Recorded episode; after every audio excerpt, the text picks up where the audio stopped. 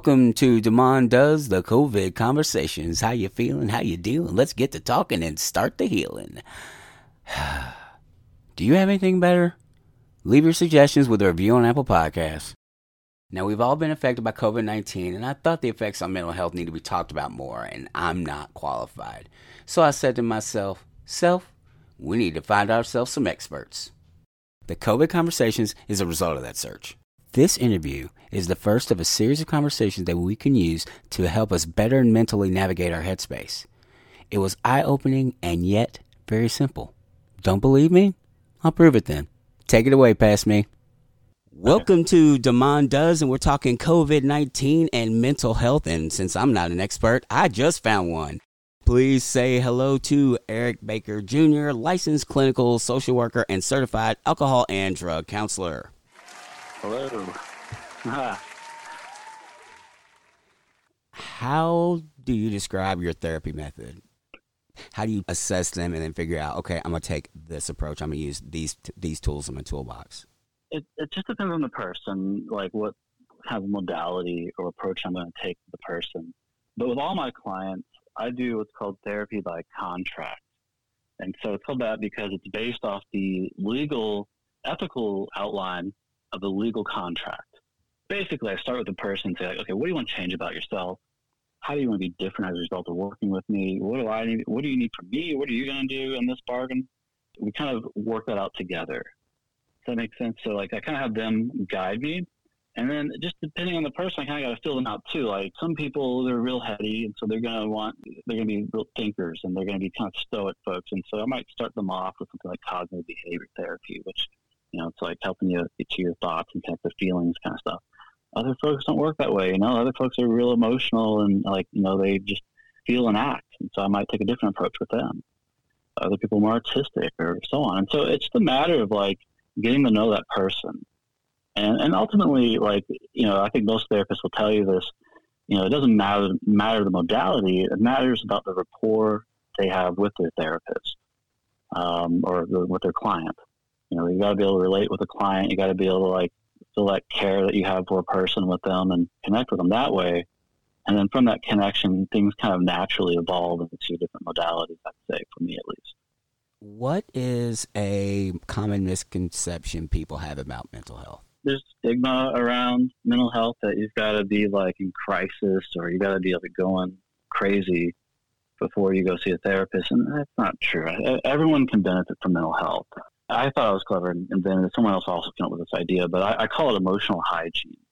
I like to compare it to that. Like, you know, you brush your teeth every day, right? Yes. Maybe twice a day? Yes. Okay, good. Yeah, yeah, me too. Uh, and hopefully you go to the dentist like twice a year. Yeah. Right? And so you don't just go brush your teeth when they feel disgusting. And you don't just like go to a dentist when your teeth hurt. You go to get the checkup and clean up, that kind of thing. Ideally, you know, we're not just reacting to our emotions when they're at like that 10 and we're just like in this like blood rage of anger acting out and or we're just in this deep dark place. Now we're asking for help. You know we are kind of in tune with what we're feeling all the time every day all day. And then we are getting the help we need or we're, we're kind of going in to learn about ourselves and get tools to help ourselves you know just regularly so I, I, think the misconception is that mental health or therapy in general is for people that are mentally ill or that there even is such a thing actually as mental illness. Like I, I don't know that I'd buy that there's like truly like mentally ill people. I, I think there's people that I think all people are okay. I think there's people that might act like or they might feel like they tell themselves they're not okay. I think in reality we're all okay. It's just a matter of how we're relating to ourselves and what's going on inside of ourselves it feels like it puts the onus on not the onus, but it it gives more control to the individual. Is what it feels like. Am I interpreting yeah. that correctly? Right. I'm just uh, equal among other people. I mean, yeah, I'm a mental health professional. And, uh, when I look at a person, I'm, I'm no more of an expert of their experience or their reality than they are. I'm not. I don't live in other people's heads. I don't live in, you know. So like, it's a matter of again meeting where they're at and but yeah, go to the mis- yeah, but the misconception is I think that you have to be really in a bad spot to get help. No, that's I think that's like that gets people in the door, but then the real work of therapy happens in the the the boring parts of life. the daily stuff that's no different than brushing your teeth kind of thing. I've been laid off for a few months now since like March. Oh, okay. I'm a massage yeah. therapist by trade, and oh man, okay, yeah. And my daughter's birthday was was in April, and she had a really she her and my wife mm. are super extroverted. Yeah, and oh, uh, and my daughter like just is just as girly as girly gets, and yeah. she's had some we've had our ups and downs through mm-hmm. this time period of you know being together and you know learn to live with each other and my daughter in particular seems to be seems to have really strong waves of emotion and like on sure. her birthday she just she finally just broke down and completely you know lost it mm-hmm. yeah. I was wondering this this is a this is a personal one for me. um, sure. How can how can parents help children deal with their feelings of like anger, loneliness during this isolation, and how do we explain COVID nineteen? Sure. So, uh, how's your daughter? She's six. Okay, I have a five-year-old daughter. So, anger is telling us we're not getting what we want. If you, that's the way I explain it to kids. You know, it, it's that simple. There's nothing bad or wrong with anger. It's you know what we do with it that matters. Actually, it's the other side of happiness. Happiness is saying we're getting what we want. Anger is saying we're not. Mm. And so right now, a lot of us aren't getting what we want. right. Whether it be you know five, six year old kid or just grown adults, everyone wants to be mad at something with COVID. Like I think of it like with COVID, especially like it's like the butterfly effect. I'm not mad at a butterfly for flapping its wings in Australia for causing the rhino to sneeze that caused this, you know, current that led to a hurt. You know, like you've heard that old analogy, right? Mm-hmm. Looking at like, okay, how do you get mad at, at a virus? Right. You know, it's like we all want to be mad at with this, and I think we all kind of know. And so human human nature is when uh, we start off angry outside of something we have no control over. We tend to, as an attempt to gain control in it, we tend to take that anger that's outward and turn it in on ourselves and beat ourselves up. Well, I'm not doing enough. I'm not doing things right. I'm, I'm you know, I'm the messed up one here. And so we then beat ourselves up with that, and that, that can become depression. Mm. So, so to get to answering your question, like how do parents help their kids deal with their feelings of anger, the anger part? And it's like I tell my daughter, it's, it's she gets mad at the virus and she gets mad at people for not social distancing. We'll go on walks and she'll, you know, tell you're not distancing, you're spreading the virus. it's like appreciate her honesty in some ways, and you know, I, I, she's outspoken. It's refreshing. Um, it is, you know, like kids are awesome. But I explained to her, it's like you know, it's this is the feeling that we have. We got it's okay to feel it. You know, it's okay to be angry about this. It's okay to feel sad, but it's not anything you've done. It's not your fault. It's not more you need to be doing. You're doing what you need. You know, you're staying safe. You know, you're doing take care of yourself, and we'll get through this. But you know, right now, this is uh, what we feel when we can't have what we want, and let that be kind of a reminder of how often we get what we want, mm. especially in our country. And like, I think most of us this is a country where we very rarely have to make a lot of sacrifices. You know, like we have with this virus and so I think that's why a lot of us are kind of angry because we, we, are always used to getting what we want all the time. You know, like kind of explain, okay, we're just not getting what we want. It's what we feel. It's okay. And let it be that. The loneliness and isolation stuff. I mean, that, that's, that's a, I think a different part too. I think with that, it's do what we can. You know, that's, that's, I'm grateful for like, you know, a Facebook messenger for my daughter. She's in touch with her friends and we, you know, we I think like looking at you know how you can connect. You know, we can connect with people more than just being there in person, like you know, writing letters or emails or, or all the technology we have. Like we live in a time where it's pretty great, and I understand it's not the same, but I think like just recognizing that okay, what's the next best thing if it's not in person? And so again, focusing on well, it's not what we want. What's the next best thing we can have? And I think there's a third part to your question: How do we explain COVID nineteen? Was it the last part? Yes. I, I just honestly, I mean, it's, it's uh, you know, I tell my daughter we talk about the virus. That's you know how it's transmitted. You know, through like air droplets. It's really contagious. Uh, you know, for children, it's pretty. It's not likely to even show up, but it might affect people that are more vulnerable. So we got to be careful and wash our hands. But it's something that you know, not something that we need to be totally afraid of, but also not fear. You know, not be uh, foolhardy about you know, something to take serious, but something that also that we will uh, uh, overcome, and I think get you know that will make things better ultimately in a lot of ways. I, I think I, I'm, I'm optimistic that way at least. Maybe I'm crazy, but I do think like it's kind of highlighting a lot of stuff that needs to change, mm-hmm. and it's sort of like showing us like, okay, we got to make some changes to things and practice some things differently and address some issues that aren't being addressed. But it's just sort of a it's a virus. It's something that's spreading just like a, like a flu or something else. But you know, we have to just take precautions with and and then the other thing is just answer questions. Like when it comes to kids in general with hard stuff, I kind of do my best to like just give them the outline of things and it's like, well, what questions do you have? And then just answer the questions honestly. Hmm. I think that's usually the best approach. Honesty is the best policy. Makes perfect sense. Yeah. Always, yeah, and just like openness, like, yeah, be curious, kid. Like, what do you what do you want to know? Right. And if I don't know, I can find. I'll I'll call somebody That's who right. does, or we'll we'll Google it. That's right. That's right. It's always like I I don't know. Okay, so my wife is a super, like I was telling you earlier, my wife is a super extrovert. It's um, yeah, it's interesting at parties sometimes. mm-hmm. So for people like her, and you know, people like me, I'm I'm going to go back to work very soon. Having a little, you know, uh, people have anxiety about going back in public, and like your daughter was talking about, you know, dealing with people not doing so, not practicing, not wearing a mask, or you know, not yeah. practice social distancing. Like, how can we pair that, uh, pair to start bringing being back with friends and family in public places after being isolated so long? It's you know, kind of like kind of like uh, the adult version of the cooties almost. You know what I mean? yeah, it's the super cooties, right? It's uh, yeah. I think the way to prepare or the way to kind of like kind of get ourselves reacquainted with social stuff is to start with what's what our priorities are. I mean, as we've been doing one way, like you know, getting to the grocery is a priority, so we go.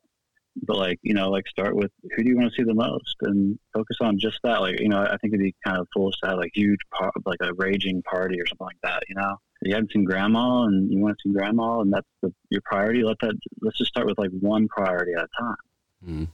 and, and see how it goes. Like that's that way we're still being responsible. We're still practicing social you know slowing down that curve and you know and, and visiting with distance and caution and you know so on.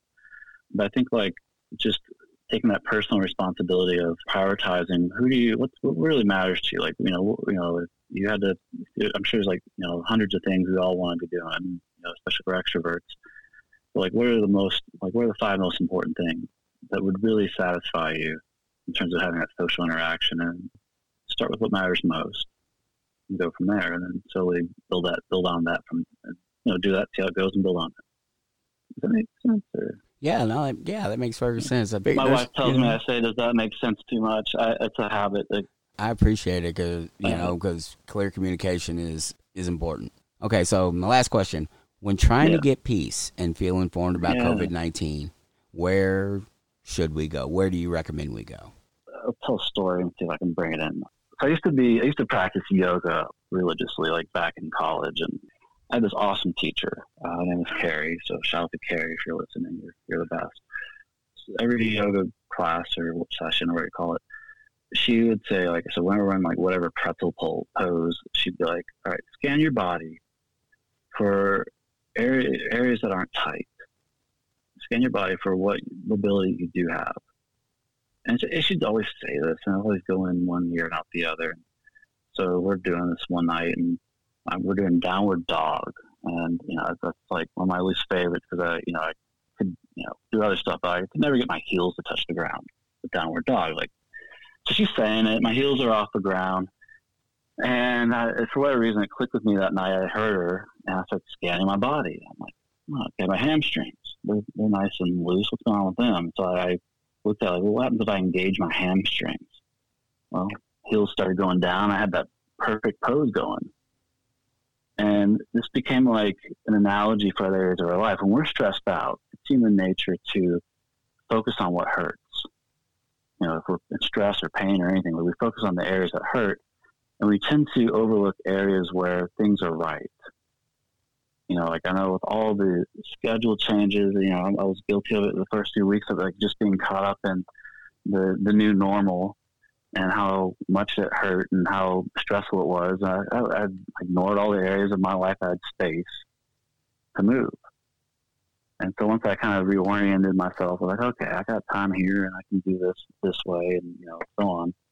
You know, I began to kind of ease into the new norm and it became a lot easier for me. I found, I think I found my peace that way.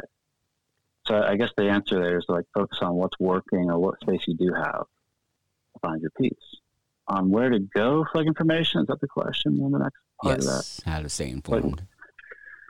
obviously like peer review journals are ideal, you know, and I, I know most folks don't have like a background in research or so on, but like, you know, you kind of want to look at what you're reading and I don't know, I remember in first grade it was like opinions or facts. and I think a lot of us forgot that lesson, you know? That's Like, is this an opinion or fact, right? right. Um, and so let's stick with facts. Just make sure we're reading stuff that's fact based, reality based, done by people who know how to look at reality and facts, doctors, medical professionals, and so on, and use that information to kind of guide our decision making. You know, and I think that's the best place to go to. And then the other part of it is, you know, there it can be this um, this pull to read stuff that upsets us. 24 hour news networks and things like that, like, you know, they kind of operate on keeping us outraged and just freaked out. Because that's kind of addictive in its own way. It's kind of hard to like not look at a train wreck. And so, you know, I, what I recommend is stay informed, don't be ignorant, but also don't obsess. Like, you know, once a day maybe, or once every other day, just check in with whatever reputable source you have see how things are going, read what professionals are recommending, and then limit yourself. You know, you can't just stay focused on the scary stuff all the time. Otherwise, you're going to exhaust yourself or get kind of weird there, you know? mm-hmm. I don't know that I have like a, a website to point you to, say, go here. I, I kind of, Kentucky, you know, we got our governor governors, I think, doing a pretty good job with staying pretty uh, reality based with this information and presenting just the facts as they are. So you know, I kind of like to go to him to hear what he has to say, and that's that's where I go at least. But uh, you know, I, I know everyone has a different opinion on things, so you know, go to what works for you and what is. But yourself honest with: is this an opinion or fact? Just that simple question will make things a lot easier, and it kind of takes the Yeah, str- stress out of it. right. Yeah, it's a question that we don't ask enough of, do we? No. so Right. let so just in case you haven't, this is where you turned in for some odd reason. Facts and opinions. There's a difference. Right. There's a difference. That's right. I do have another question. We're both dads, both dads of daughters. Um, How many how many children do you have? Do you have just her? Mm-hmm. I have two. I have a I have a eight month old and a five year old. Oh, Well, five and a half. She corrects me now. She knows she's five and a half. Sorry, Colette. Five and a half. He's like, yes, ma'am. Yeah, Okay, okay. What's been the biggest revelation for you so far being a dad? there's like this shift. You know, you're married or whatever if you're married, and but like even married, you know, and without a kid, you know, you kind of do what you want, and you know, you have a lot of freedom and so on. To all of a sudden, you have this being that's dependent on you. I think it's sort of like a uh, a reflection or a, that kind of came into of what would it be like to depend on me? Am I being the person that I would want to depend on? And I think it's a question like most men need to ask themselves, you know, as like, you know, for their home or for their children or just not just like financially, but like, you know, like, I mean, like emotionally, what would it be like to come to me with your feelings? What would it be like to come to me with your thoughts or beliefs or how you are, who you are? Am I being that guy that I, you know, that I'd want to go to, that I'd feel safe going to? And just like how, how important that is that as a father that we be that for our children. Um, so that, I guess that was a sort of revelation, like just that, you know, the kids are always, you know, they're always watching you, they're always learning from you. They're, they're you know, our Colette, my five year old, five and a half year old. Uh, I mean, she repeats the, she, you know, repeats what we say. She's always listening, always absorbing like a little sponge everything I'm doing. And so it's like, you know, that keeps me honest. Like, like okay, I gotta make sure I'm doing things the way I feel like is the right way to do things. Well, thank you very much. I Yeah. I appreciate your time. That was that was Yeah, a lot of fun. Thanks. That went by quick. I hope you enjoyed it as much as we did. Uh, let me know what you think and what questions I maybe I, I should have asked. You can find Eric at Unlimited Avenues online, which is, of course, unlimitedavenues.com, all one word. I'm on Facebook, Twitter, and Instagram at Demond Does, also all one word. Next week, I'll be on the line with author, speaker, and licensed mental health counselor Brittany Johnson. So until next time, see it, hear it, speak it, live.